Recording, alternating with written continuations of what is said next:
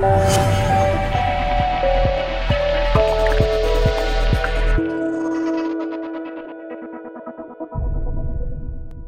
everybody. Welcome to the Transform TV podcast series.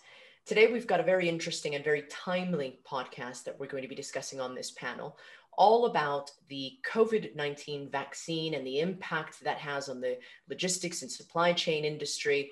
Uh, and uh, I think what 2021 is going to look like. We've we've talked quite a lot on these podcasts about digital transformation and the impact of digital transformation, the impact of supply chain resilience, I think a lot of the conversation for 2021 is going to be occupied by transportation and logistics and the elements of supply chain. So I'd like to welcome our guests, but I'm going to do the honor of having them do the honor of introducing themselves.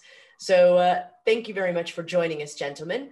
Uh, why don't we start with you, Professor? Why don't you start introduce yourself to the audience and um, let's let's get going.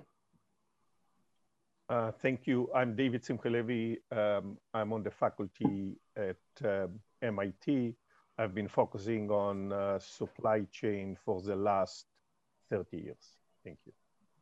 Great. Roddy? Sure. Uh, Roddy Martin, I'm the Chief Digital uh, Transformation Officer at TraceLink. Uh, and I've had my roundabouts in AMR, uh, Gartner, Accenture, and, and Oracle. Um, I would say that uh, the fundamental point here is that uh, Shabbir, the CEO of, of uh, TraceLink, brought me on board to help him turn the TraceLink serialization platform, which Pfizer does use, uh, into a supply chain platform. And I know it sounds like a very trivial task, but it's not so trivial because one is compliance focused and the other one is end to end movement of products. And we're going to talk exactly about that scenario right now. So thanks for the thanks. opportunity to be on the panel. Sure. Thank you, Roddy. Mirko. Hi, Maria. Good afternoon, everyone. So, Mirko Senatore, I'm part of Pfizer uh, within the Global Supply Chain Organization. I, I'm responsible for the Central, uh, sorry, Eastern Europe and Central Asia region, um, encompassing supply chain operations in the area of um, logistics, demand planning, and um, in certain customer service as well. It's a cluster of 32 markets spanning between Balkans and Baltics all the way to you know eastwards to Russia and Mongolia. And um, yeah, very pleased to be here and um, be, be hosted again by you, Maria. No, thank you so much. Well, let's let's let's dive into this. I think before the, the, the podcast started rolling, we were chatting about the uh, the impact that COVID has had on supply chain, and um, what would you say is the outlook for 2021? What should supply chain leaders be focused on right now, or what are they focused on right now? Um, Professor, why don't we start with you? So, if you are asking uh, about supply chain in general, then uh, something that uh, you can call a silver lining is companies will start focusing on, and we see this already, on supply chain resiliency. We have been talking about supply chain resiliency and developing uh, analytics and uh, uh, algorithms that allows you to identify hidden risk in the supply chain and to design mitigation strategies effectively for many years but there were very few takes. Few companies have used these types of technologies uh, to identify uh, risk and to design strategies that allows you to respond when there is a disruption.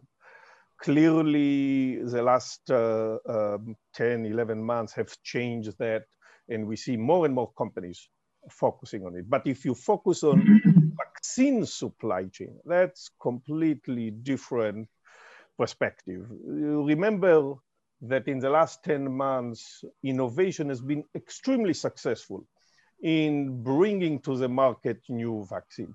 Manufacturing is scaling up at an amazing pace. The challenge is to make sure that the supply chain, the logistics network, the distribution network are at the same level, bringing vaccine to uh, uh, different communities. Just generating, developing the vaccine, producing the, the vaccine, is not enough. And that's where we will see whether or not supply chain are up to the task. And, and there is something to remember.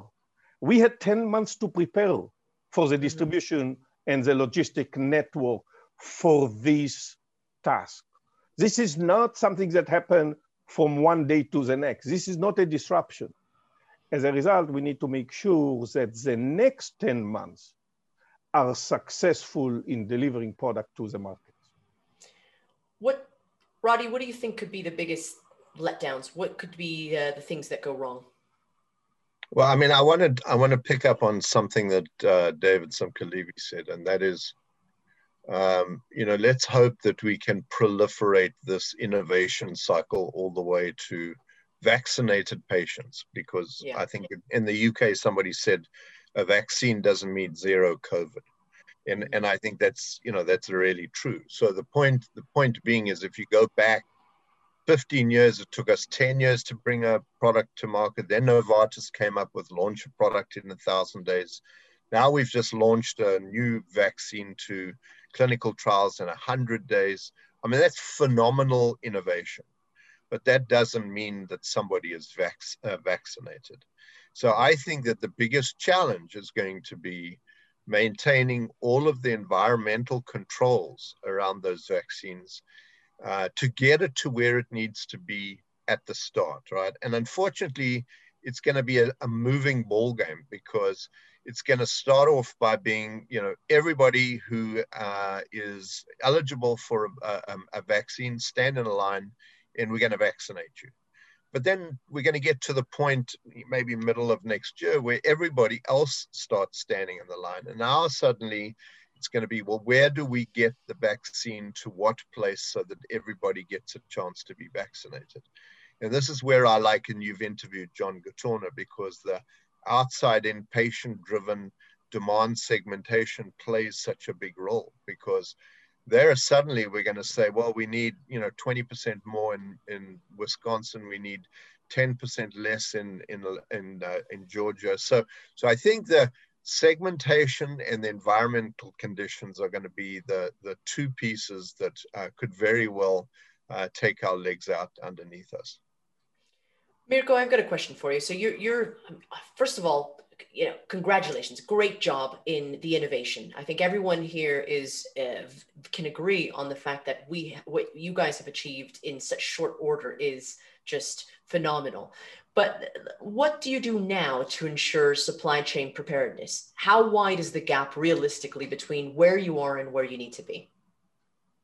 Well, actually, um, thanks, Maria. First of all, I mean, it goes without saying. I mean, we we're extremely proud, and um, you know, personally, and, and, and you know, from what I'm hearing from my colleagues, it's pretty much shared feelings. You know, you can happier or less happy at work throughout your career, but I can hardly recall the moment where we have been prouder of the work we do and the company we work for. So uh, it's great, and that gives you that extra boost of motivation to go the extra mile, which is exactly what require what's required to go the last mile, essentially. Mm-hmm. So, so um, I really like a couple of things that David and, and Roddy were saying because, in fact, it's uh, it's about you know getting the product from say, from inoculation to the patient's arm. You know it's just like you know you you can't possibly miss any any bit of, of that entire supply chain.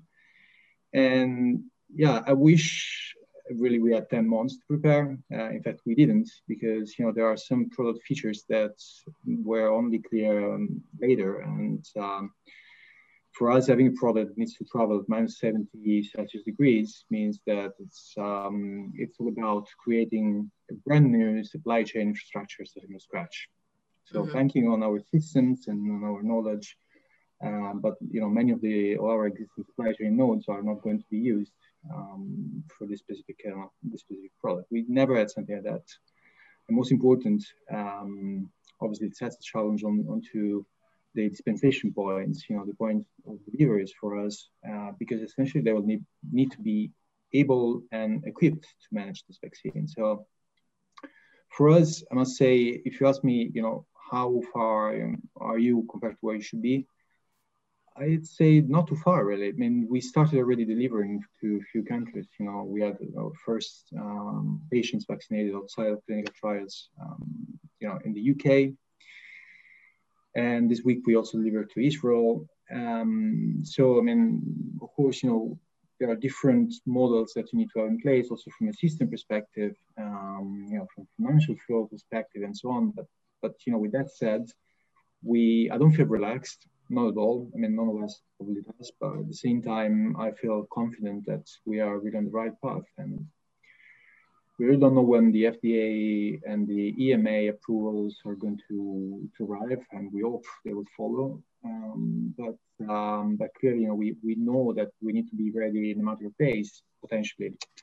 If it's taking longer, well, it's taking longer, and you know, we'll still be ready. But uh, basically, that means that at the moment those approvals kick in, you know, we need to be re ready to start with, with our shipments. And I think we are we are not in a bad place really. But clearly, as said, we're doing a lot of work also with um, with our institutional customers, the ones who are going to receive those products, because although the product won't be um, ours anymore, um, they you know, incommensurable disproportion that exists at the moment between supply and demand makes it a real responsibility for us, the need for making sure that no vial goes to waste.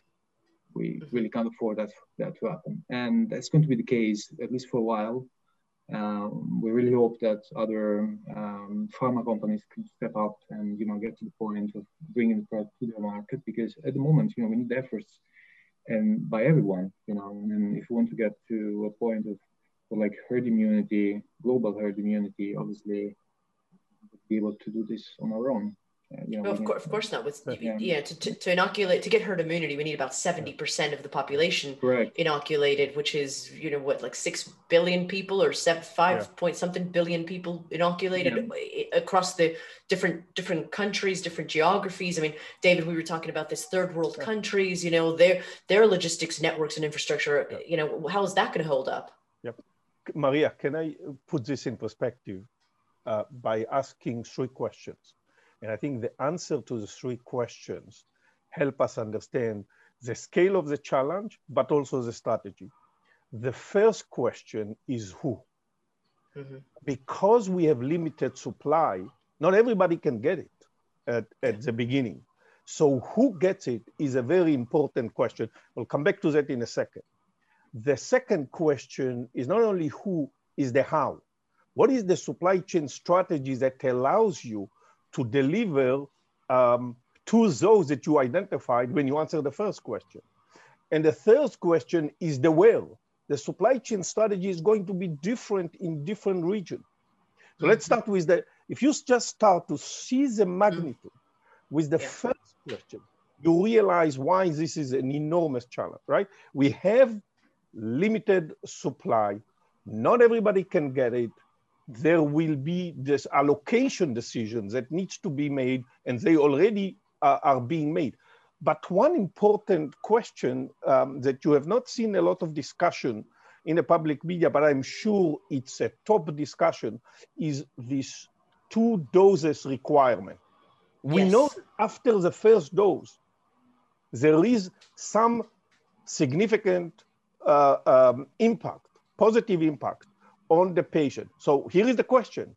Should you split the entire available supply at the beginning into two portions, reserve the one, mm. one half for people who receive the first, the first vaccination, or should you give everything as a first uh, dose to people so that you increase the impact of the first vaccination process? That question, the answer to that question will have a big impact on our strategy. Now in, in the US, at least in the public media, I hear that decision makers, the FDA prefer the first strategy. Take the entire available supply, split it into half, give the first shot to people, wait 28 days or 21 days, depending on who the manufacturer is, then give the second one. But it's not clear that this strategy is better than the second strategy, which says, whatever we have, let's give it immediately as a first shot to everybody. And you know what? The, going back to the first question that you asked, the who, that those goals are changing regularly. You know, some countries and by geography, by region, some states will distribute to these people and not to these people. Uh, so that must be very hard for the likes of Mirko uh, and his colleagues to sort of have a different logistics strategy for different regions, different departments, different. Um, would that would that be right? And, and if I can chime in, sorry, Mirko, if I could just make one point, and that is it's going to change over time. Oh, for because sure. the first three months we're going to uh, go to the the, the first uh, uh, um, I wanted to say the first offenders, the first offenders, and then thereafter we go to the next. But it's a continually moving uh, um, target, and so you have to keep adjusting where you're shipping your stuff to, and that makes this, to to David Simchi-Levi's point, a really difficult challenge to exactly. Go. Exactly. Has has any okay? Let, let me take it. Let, let's do a historical let, let, thing. Let's go back. Don't mind. Yeah. Uh, no, go ahead. Adding one element to the first question. The, in the first question, the who question, the, there is at least in Europe and in North America, you you hear a lot of discussion, which is an important discussion about equity allocation and distribution. Mm-hmm. How do you make sure that this is done in a fair way? Mm-hmm. Answering that question is an enormously important first step that decision makers have to. Otherwise, you will see people starting to lose faith with what is done at a global level. So, so the, remember three questions? The who mm-hmm. question is a very important question that need to be answered uh, at a first stage. And answered uh, you know so different for different areas you know? So it's not a, a very simple who question that exactly. you know that you just go and say okay in the uk we're going to do it this way. It's different everywhere. What i was going to say is has has the to go back to your point david that you said that you know, manuf- innovation has been amazing. Manufacturing has been amazing. All eyes are currently on supply chain and logistics. All eyes are on how we as professionals handle this because from this, it'll redefine and reshape the way supply chain and logistics is handled for every other industry. But have we historically ever had anything like this, any test like this at a, such a large global scale? I mean, my comment is going to be brute force and ignorance. I mean, let's look at the Second World War and the Manhattan Project and nuclear bombs and, uh, you know, 9 11 and et cetera, et cetera. I mean, we've always reacted to these. We've never been proactive, and we have the chance, to, to David's point, of being more proactive than what we could have ever been. And, I, and so, to answer your question, I would say no. I think we've started to demonstrate we could be more proactive, but I don't think we've seen that. I mean, let's hear what Mirko has to say. Oh, I fully agree. I mean, honestly, this is like the biggest product launch in, in you know the history of human mankind, and it's uh, it's quite amazing that we're talking about a potentially life-saving product and uh, one which has very peculiar traits. So if you think about all of the consumer products we're all so familiar with, I mean, you've now been talking in the in the areas of billion, uh, sorry, uh, yeah, billions in, in first year. I mean, it's something that is beyond any any possible projection. So, so no, I fully agree, Roddy. I mean, no, I don't think we have ever seen anything like that.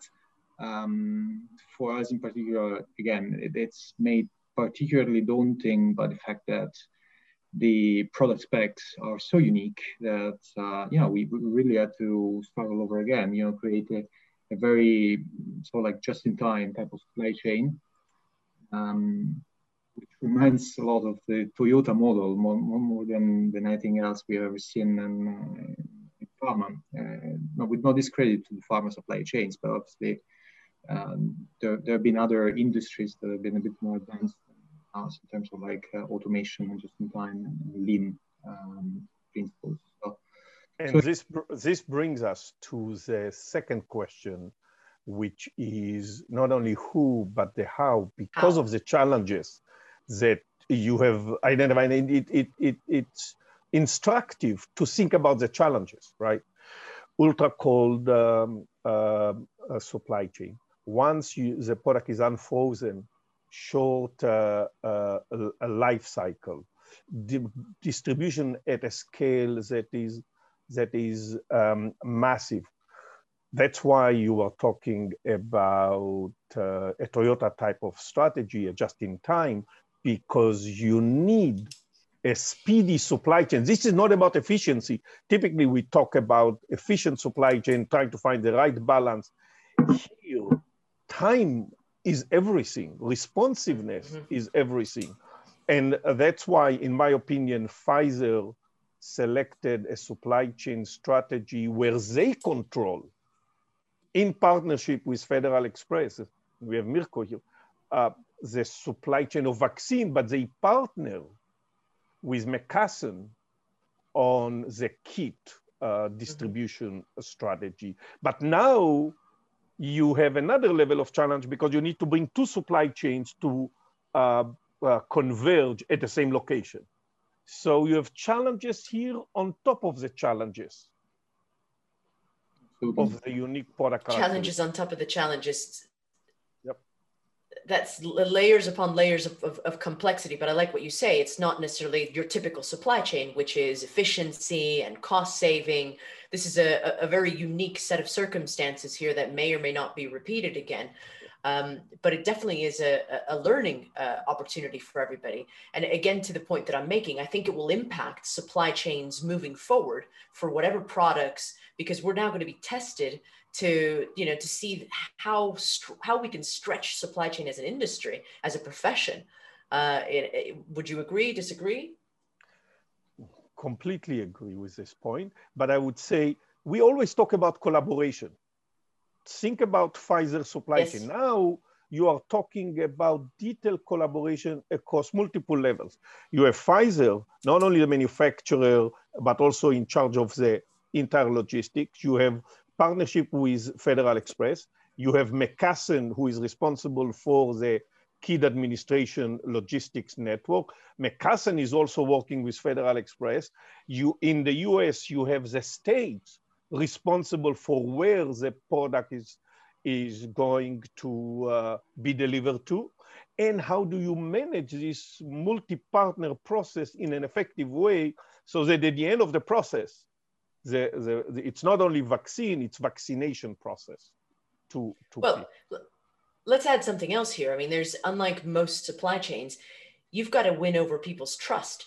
Uh, you know that's a very important part of this isn't it? You know if if the, like you said at the beginning there's no point in having a great vaccine if people don't if if it's not in people's arms and we don't get the results that we need right? So um, can we talk briefly about security and risks and um, you know data. the, the, and data. data.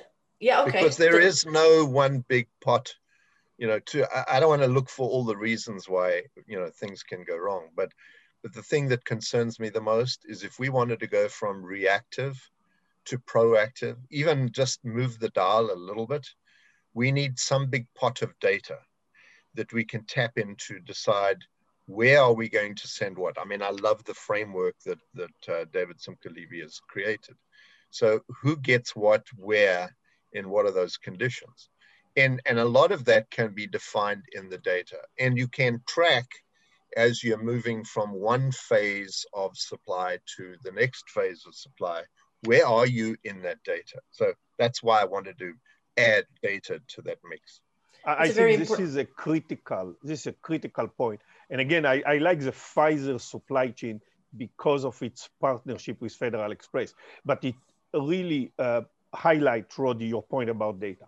Federal Express has in, invested dramatically, significantly over the last few years in making sure that they can track shipment every, everywhere in their logistic and supply chain. That will play an important role. The point I'm trying to make, their internal data will not be enough.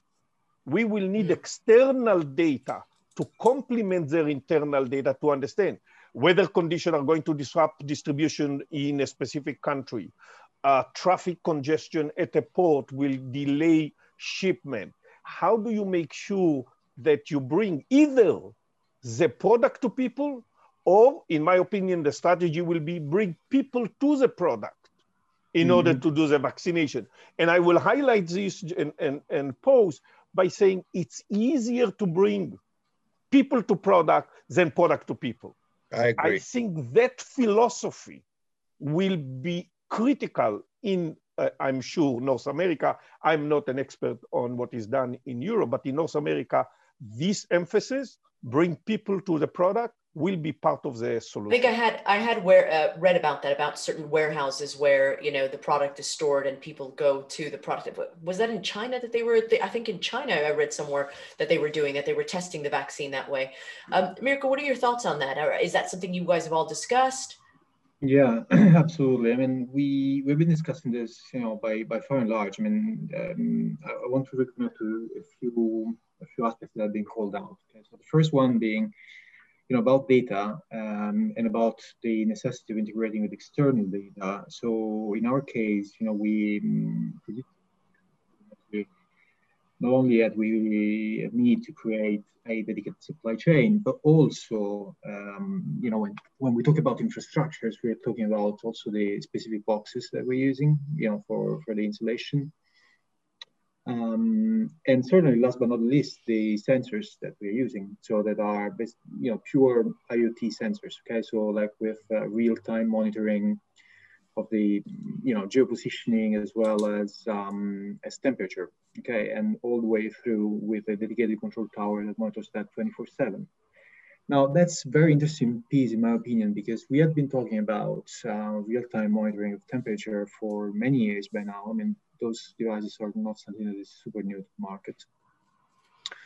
But on the other side, um, I think in the back of, of my mind and like my mind, you know, many others, there was always the point. So what are we going to do if you have an excursion escalation? So you need to have some sort of like control mechanisms in place. Now the point is, to which extent can you possibly automate those control mechanisms? So like creating some sort of like escalation paths, uh, you know, decision trees and, and rules that can be um, triggered very, very quickly and very independently. Because the point is that if you want to gain that level of agility um, with, with that type of 24-7 type of control tower monitoring, obviously you need to have those things in place. Now, clearly, yes, I mean, it is not sufficient to rely on the on the data that come from your partners and your suppliers but you also need to really have the pulse of what's happening to the product, to the buyer specifically at every single moment in time, because it's so delicate, so sensitive. Yeah. And I think with regard to the point of getting the people to um, to the to the product rather the other way around, I guess you know it's something that, in my opinion, is also partly happening um, because clearly, I mean, normally the, the path you would follow for vaccine uh, would you know, leverage channels such as, you know, pharmacies or GP practices. And now this is obviously not going to be the case for this very specific vaccine. You know, if I just um, take a step back from, from my role in my company, but in general, from what I heard in the news, and particularly, you know, what I was hearing in North America, were many, many concerns about people um, in smaller towns and, and, and communities the concern being raised with regard, okay, so the product is going to be only available at first in the larger centers, so I need to travel perhaps 10, 15 miles to get my product.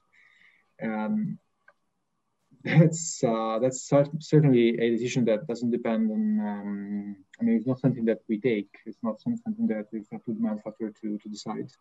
But on the other side, I think you know if there is a concern raised about the fact that you need to travel 10, 15 miles, maybe take um, you know half a day or a couple of hours off and I guess you know, you know, getting to the point of having people to go to the vaccine and not the other way around is probably much easier said than done because it's going to encounter a lot of um, probably public um, public concerns with regard to people to be able to do that. So, mm.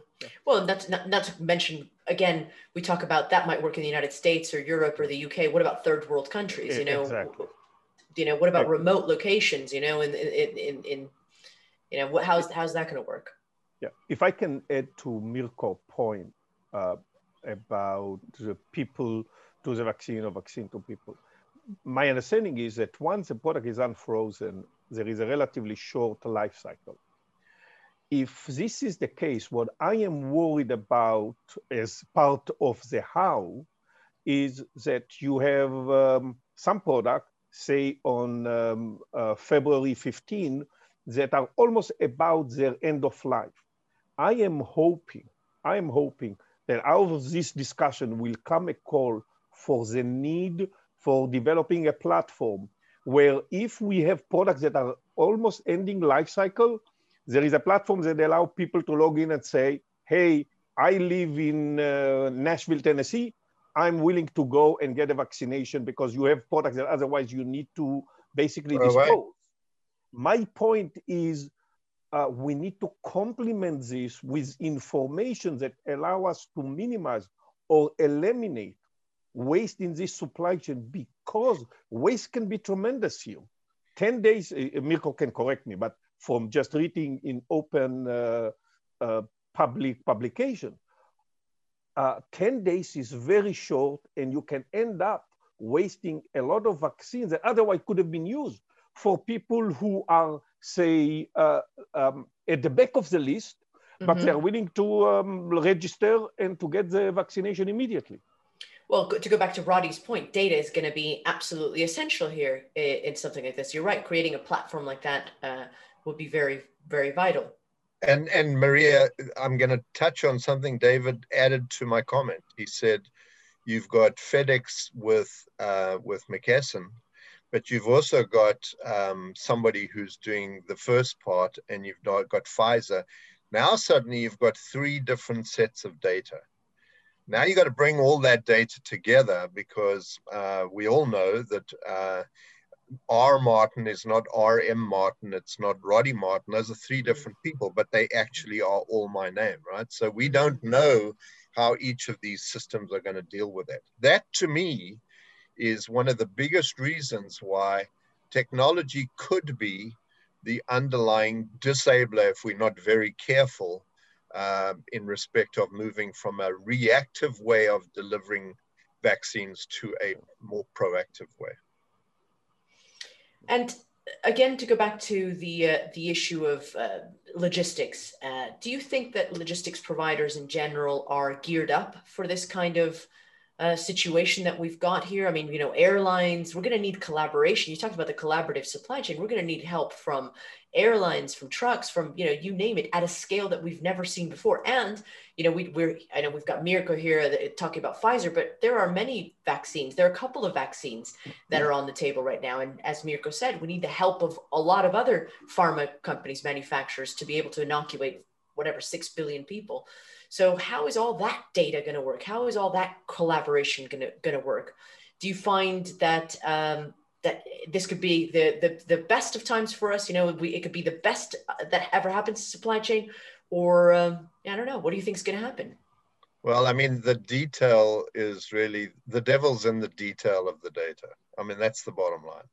So if we don't have data that allows us to dig down specifically into the context of the data and the origin of the data, it's it could end up by being noise. You know, and I, I don't want to dominate the discussion, but I think it's a it's a very valid point because serialization, which is a unique identifier on mm-hmm. every vial of product, will only work if that is being tracked and sensed and recorded all the way from the manufacturer all the way to the patient. So now suddenly we've put another wrinkle into this whole data thing. Well, you've got uh, personal data, you've got serialization data, and you've got location data. It's suddenly, you know, we actually need to have an architect of um, the, the influenza, or let's say the vaccination architecture uh, CIO, mm-hmm. paid for by somebody. Mm-hmm. What are your thoughts, Mirko? Oh, sorry, David, go ahead. One, just focusing on your question, with the enormity of the challenge comes from the fact that you have multiple manufacturers with different technologies. Uh, what we have seen so far, Pfizer has been focusing on direct to the market, partnering with McKesson on the uh, uh, logistics of the administrative kit. The other manufacturers are partnering with McKesson on the distribution um, of the vaccine itself. Uh, that all of this is a challenge because part of the distribution is using dry ice. Dry ice in the distribution pro, uh, process is a risky material, is a hazardous material. There is a limit on how much you can put on uh, carrier, Airplane. on airline, yeah. on airplanes. that puts a big constraint right. on the supply chain. That constraint translates into a big impact. Why? Because um, Federal Express has limited capacity, so you want to use commercial airline. When you use commercial airline, you need to take into account capacity has been down just in the last few months by yeah. 40, 50%. Where do you get all the available capacity will be an enormous, an enormous challenge. I have seen now in the US uh, experimental trial distribution strategies where the um, government partner with Pfizer, partners with Federal Express to experiment how this process is working without the vaccine, just, uh, just delivering imaginary product to make sure that we can uh, converge the multiple supply chain into the point of impact. That part of the process is critical because we cannot expect the type of challenge that Mirko, and I don't want to talk uh, for Mirko, is, is facing starting basically next week. Mm. Mirko, thoughts? Thoughts in general um, I think you know my, my, overarching thinking here goes in the direction of uh, we got to be very pragmatic. So we need to understand that the, the situation that we are in at the moment um, is very um, incidental, meaning that you know it is you know the start of the process. Uh, and my, I think you know, my predictions would go in the direction of um, say we sit in the same panel in 10 months from now. And probably we're going to talk about something that is completely different because clearly we, we're going to have many more competitors to the market uh, we're going to have products that probably have a different level of stability, um, you know, in terms of also of, uh, you know, stability specs that we may be aware of today compared to what we're aware of in, in six months' time. And uh, and clearly, you know, when you start something like that, you start with the highest level of precaution possible. And then over time, you start to understand, you know, where you possibly have some progressive, um, you know, streamlining opportunities, if you will. So so I guess to go back to your initial question, Maria, on um, third-party providers, I mean, it, it is pretty obvious that this is something that no one was really ready for. Um, if I if I zero into my you know specifically the product Pfizer is um, is bringing to the market, nothing nothing like that was available. So so clearly there was a bit of a to growing moments, growing tests for also for the for our partners and, and you know logistics service providers. And clearly, that's also something that uh, has led us to take a decision to maintain as much control as possible on the.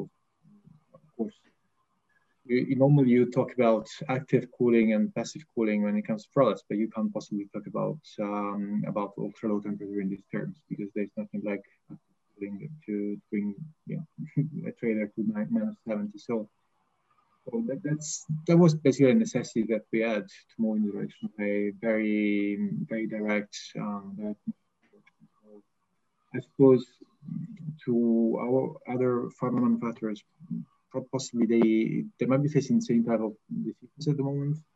Uh, but clearly with the product has a different level of stability. Uh, if we talk about the standard 228 product, maybe maybe there's a chance they, they could leverage uh, the existing networks in a slightly more uh, you know pragmatic way. But on the other side, um, it is also true that again the attention given and then I'm going back to the point of like the disproportion between supply and demand, the balance that exists right now. Level of attention to to this point in particular makes it necessary to take extra level of precautions. And I think over time we'll see I hope to shift towards something that will become more of a perhaps seasonal vaccine, something that won't, you know, the, the, virus itself maybe won't be as dangerous for the, you know, of like creating the pandemic um, compared to what we're assisting at today. And then maybe at that point, uh, we'll see that things will start to flow into a standard uh, network.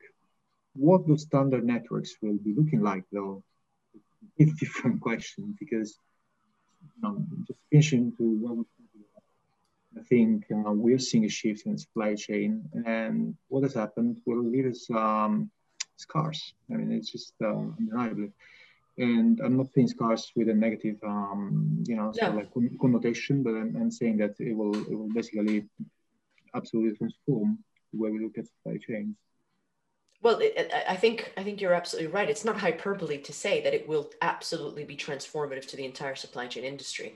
We've got time for one one more question, which I want to first off ask uh, uh, David and, and Roddy what should we be looking out for in the next few months in supply chain? What are what are the things that uh, supply chain leaders should be focused on um, for the for the six, next six months ahead?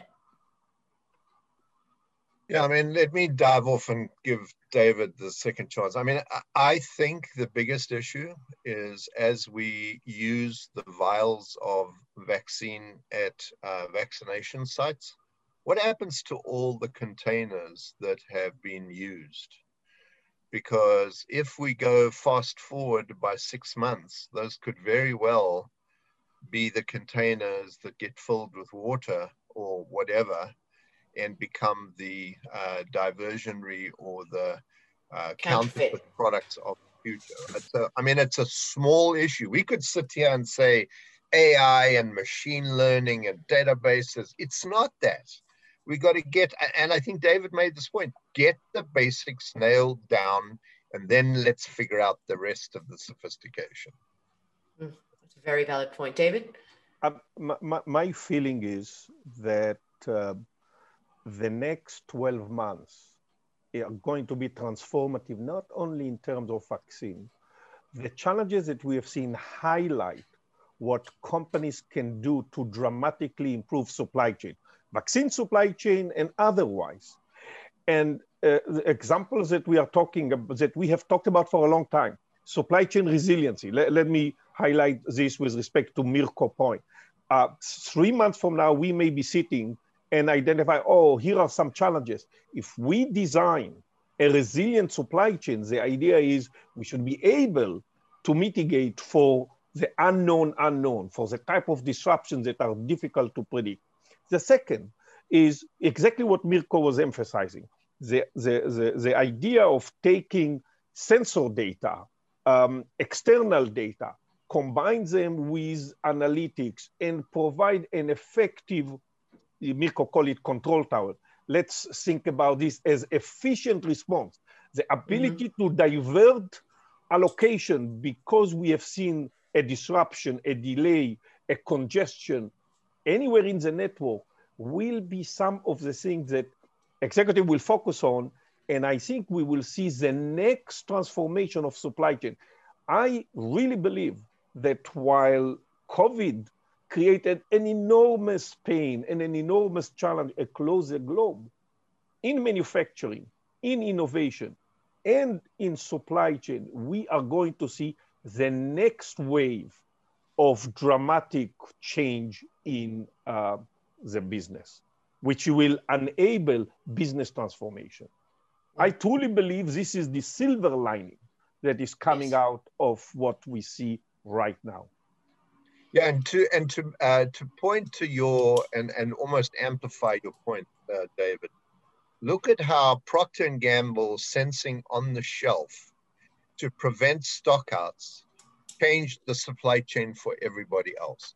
Yeah. Just yeah. that one simple, we lost a billion dollars because of stockout. Let's put the right things in place so we know when stockouts are happening and look how supply chain has changed. I think we're going to see the same kinds of scenarios.